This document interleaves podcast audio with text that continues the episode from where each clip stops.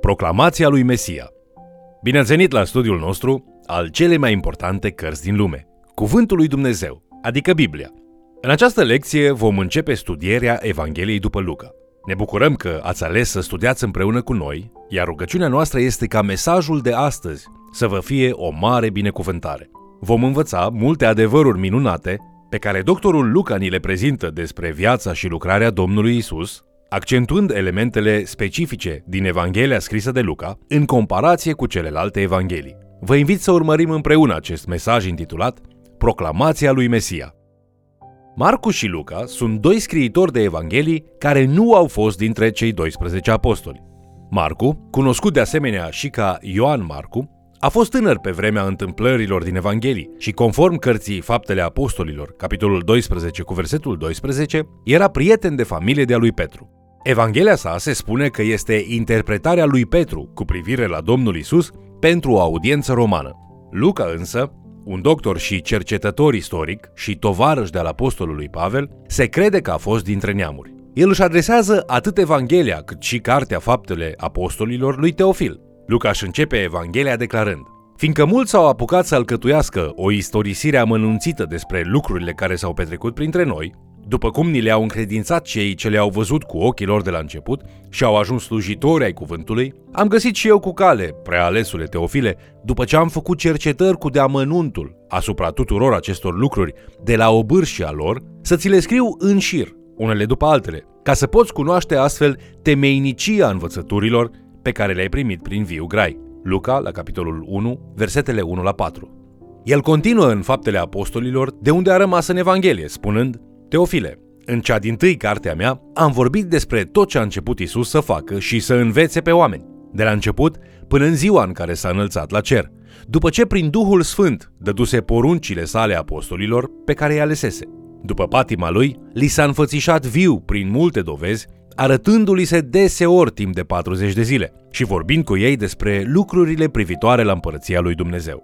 Pe când se afla cu ei, le-a poruncit să nu se depărteze de Ierusalim, ci să aștepte acolo făgăduința Tatălui, pe care, le-a zis el, ați auzit-o de la mine, căci Ioan a botezat cu apă, dar voi, nu după multe zile, veți fi botezați cu Duhul Sfânt. Faptele Apostolilor, capitolul 1, versetele 1 la 5. Ca doctor cu educație înaltă, Luca folosește mai mulți termeni medicali și gramatică greacă mai bună decât oricine din Noul Testament și demonstrează un interes mai precis în procesele istorice. Evanghelia după Luca conține 20 de minuni de ale Domnului Isus, șase dintre care sunt înregistrate doar în Luca. Evanghelia după Luca înregistrează 23 de pilde, 18 dintre care sunt înregistrate doar de el. N-am fi avut multe dintre cele mai cunoscute evenimente din viața Domnului Isus dacă n-ar fi fost Evanghelia după Luca. Luca pare să fie avut un interes deosebit în umanitatea Domnului Isus. Pe tot parcursul Evangheliei după Luca, observați interacțiunile umane zilnice ale Domnului Isus. Luca ne spune că Domnul Isus a petrecut o zi la Ierihon și că toți s-au supărat că a petrecut o zi cu vameșul Zacheu, pe care toți îl urau. Luca scrie o propoziție scurtă pentru a explica acel eveniment, pentru că fiul omului a venit să caute și să mântuiască ce era pierdut. Evanghelia după Luca, în capitolul 19 cu versetul 10. Luca e cel care ne spune că Marta era supărată că Maria nu ajuta la bucătărie. Tot Luca e cel care ne spune că Petru s-a lepădat de Domnul Isus a treia oară și că a cântat cocoșul. Că ochii Domnului Isus s-au întâlnit o clipă cu ai lui Petru și că Petru a ieșit afară în noapte și a plâns cu amar. Luca este singurul evanghelist care ne spune acea frumoasă pildă a bunului samaritean despre omul care a întâlnit pe cineva căzut între tâlhari ce fusese jefuit și lăsat aproape mort și care i-a legat rănile și l-a dus pe cel rănit la Han și s-a oferit să-i plătească și cheltuielile medicale. După botezul său și ispitirea în pustie, Domnul Isus își începe lucrarea publică la sinagoga din satul său natal cu o proclamație profetică din Isaia capitolul 61. Acestea sunt considerate de mulți a fi versetele cheie din Evanghelia după Luca, o profeție a programului lucrării sale. El ia sulul lui Isaia înaintea tuturor și citește Duhul Domnului este peste mine, pentru că m-a uns să vestesc săracilor Evanghelia, m-a trimis să tămăduiesc pe cei cu inima zdrobită, să propovăduiesc robilor de război slobozirea și orbilor căpătarea vederii, să dau drumul celor apăsați și să vestesc anul de îndurare al Domnului. Citim în Luca, la capitolul 4, versetele 18 și 19. După ce a citit acestea, Luca ne spune, în urmă a închis cartea, a dat-o înapoi slujitorului și a șezut jos. Toți cei ce se aflau în sinagogă aveau privirile pironite spre el. Atunci a început să le spună, astăzi s-au împlinit cuvintele acestea din Scriptură pe care le-ați auzit.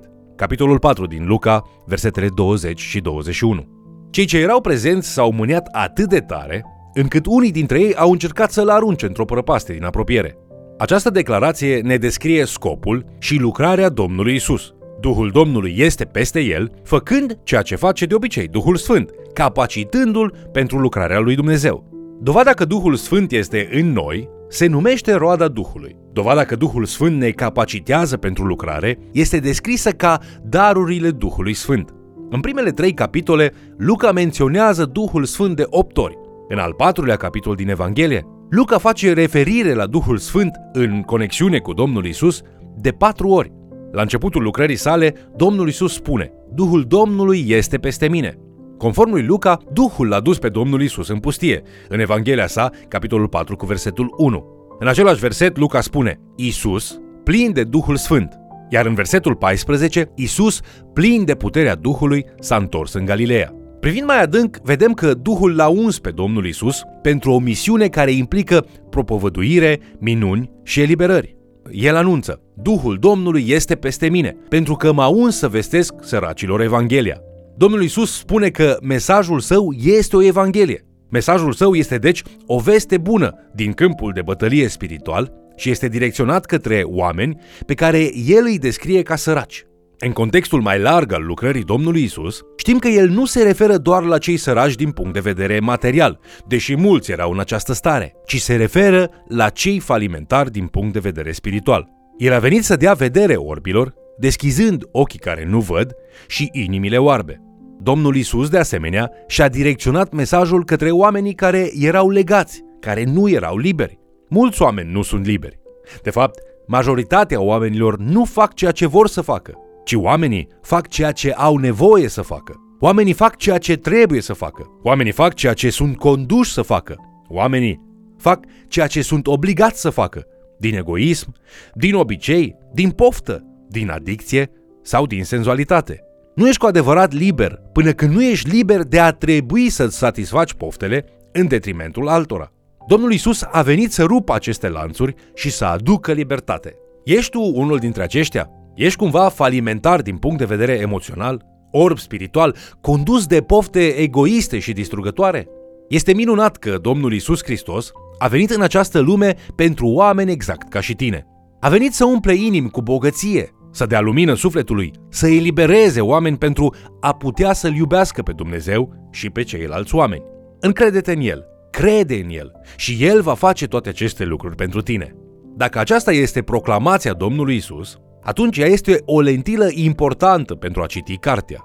O vom folosi pe măsură ce înaintăm prin Evanghelie. În capitolul 5 din Evanghelia după Luca, găsim un incident prin care Domnul Isus dovedește proclamația din Isaia chiar la începutul lucrării sale. El vindecă un lepros, iar știrea se răspândește rapid, atrăgând mulțimi de aproape sau de mai departe. Domnul Isus folosește casa lui Petru din Capernaum ca bază de operații, așa că unele din aceste mulțimi îl găsesc acolo și încercuiesc casa atât de tare încât un anume grup de prieteni care își aduc prietenul paralizat la Domnul Isus nu pot să intre.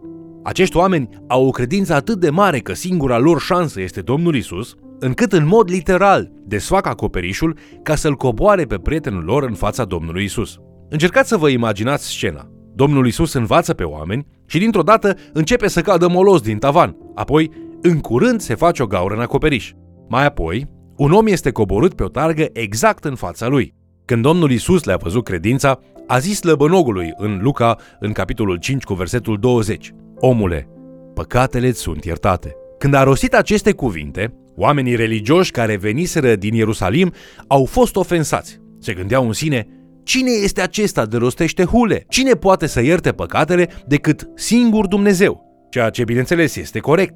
Doar Dumnezeu poate ierta păcatele.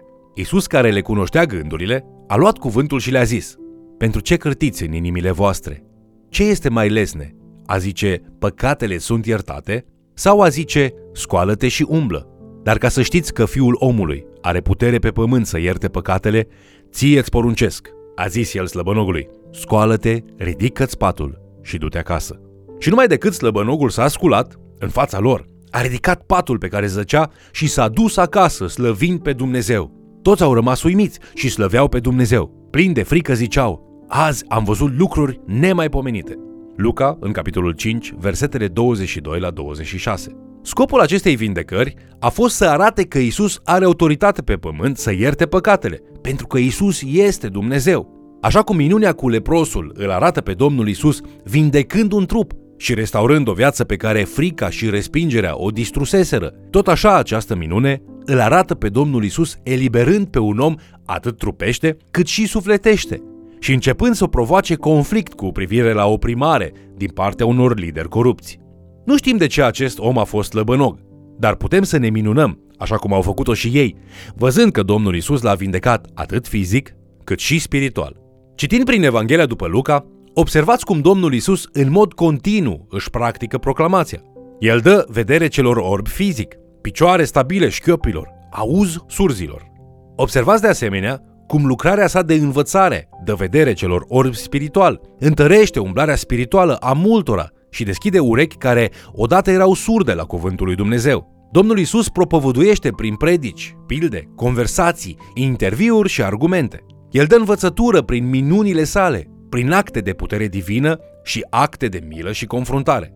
Tot ceea ce este El, tot ceea ce face și tot ceea ce spune, este parte din lucrarea Domnului Isus, care dă vedere spirituală orbilor. El rupe lanțurile spirituale, cum ar fi îndrăcitul din regiunea Gadarenilor, care era condus de nebunie de o legiune de demoni, și o femeie care era ținută gârbovită de un demon de timp de aproape 20 de ani. El eliberează de sub povara zdrobitoare a păcatului, ca și pe vameșul Zacheu, trădătorul propriului popor și hoț, pe femeia păcătoasă care plânge la picioarele sale și le șterge cu părul capului ei. Pe măsură ce Evanghelia după Luca ne spune despre proclamația lui Mesia, Luca ne spune că Domnul Isus privește la cei care sunt robiți de o grămadă de rele și vine să îi elibereze. El nu și-a schimbat misiunea. Și astăzi îi pasă tot atât de mult de cei care sunt robiți de alcool, înlănțuiți de patimile lor, de poftele lor sau de mândria lor. Domnul Isus Hristos a rămas dedicat căii salvării, căii îndurării și răscumpărării. Isus Hristos a rămas hotărât să vadă oameni ca și noi, eliberați de nebunie, ignoranță, desfrânare, liber să ne oprim din a ne satisface propriile noastre pofte distrugătoare în detrimentul altora, liber să construim ceva frumos, într-o lume plină de inimi încărcate cu lucruri urâte. Vă mulțumesc pentru că ați fost alături de noi, studiind Cuvântul lui Dumnezeu. Drag ascultător, ai fost eliberat? Ți-au fost deschiși ochii spirituali? Ți-a fost vindecată șchiopătarea spirituală? Dacă nu, vino la Isus astăzi. El vrea să te ajute și să te elibereze. Drag ucenic, dacă ai fost eliberat, poți fi și tu ca cei patru prieteni și să îi aduci la Isus pe cei care au nevoie de El. Fie ca puterea lui Dumnezeu să fie peste voi ca să mărturisiți ceea ce a făcut Dumnezeu în viața voastră. Te invit să ne urmărești în continuare și, de ce nu, să mai chem cel puțin o persoană să ni se alăture.